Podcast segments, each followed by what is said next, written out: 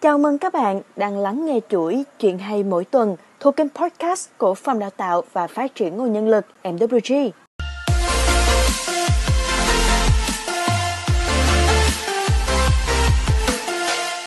Ngày hôm nay, Phòng Đào tạo mong muốn chia sẻ cùng các bạn câu chuyện về con cua.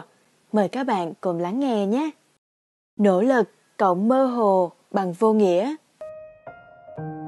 Nếu ta bỏ một con cua vào một cái xô nhỏ, nó có thể dễ dàng leo lên và bò ra. Nhưng nếu ta bỏ nhiều con cua vào chính cái xô đó thì không có con nào bò ra khỏi được.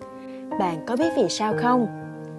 Vào một buổi chiều khi lang thang trên bờ biển, tôi thấy một bác ngư dân có một cái xô có rất nhiều cua và đặt ở bên cạnh ông. Thấy thế tôi mới thắc mắc hỏi, tại sao cái xô không có nắp đậy?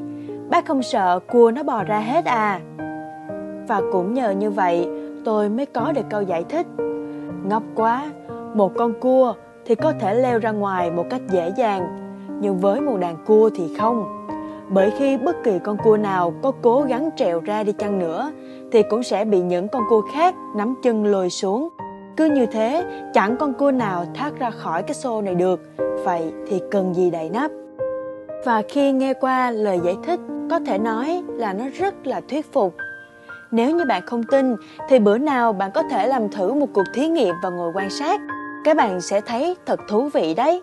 Nhưng có điều, bọn cua nó làm như vậy không phải là do suy nghĩ mà là do bản năng. Sau cái lần đó, tôi cũng chẳng nghĩ ngợi gì nhiều. Bẵng đi một thời gian, tôi vô tình đọc được một định luật. Trong cuốn sách 30 định luật thần kỳ của cuộc sống.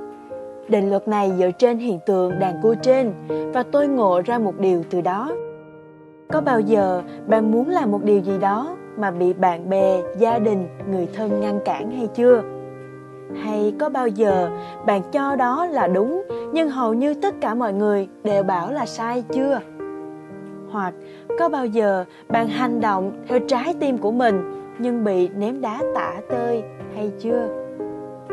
Chắc chắn ít nhất một đôi lần bạn gặp trường hợp tương tự như vậy. Đây là định luật xã hội nhưng gắn chặt với định luật của tự nhiên. Khi bạn đang cố gắng bắt đầu trên một đoạn đường mới, hướng đi mà những người khác rất thận trọng, thì họ sẽ làm tất cả những gì có thể kéo bạn trở lại. Vì vậy, khi bạn thực sự muốn làm một điều gì đó, thì khó khăn lớn nhất chính là vượt qua khỏi đám đông còn lại. Nếu không học cách vượt qua, thì bạn cứ ở lại trong chính cái xô đó mãi mà thôi.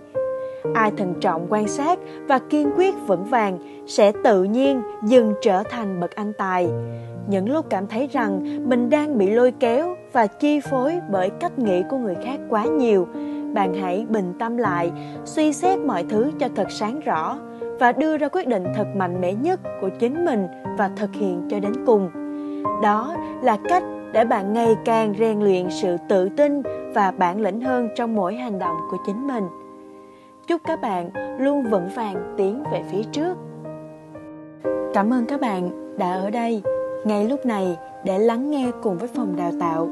Chúc các bạn có một ngày thật bình an và hạnh phúc. Hẹn gặp lại các bạn trong các số tiếp theo.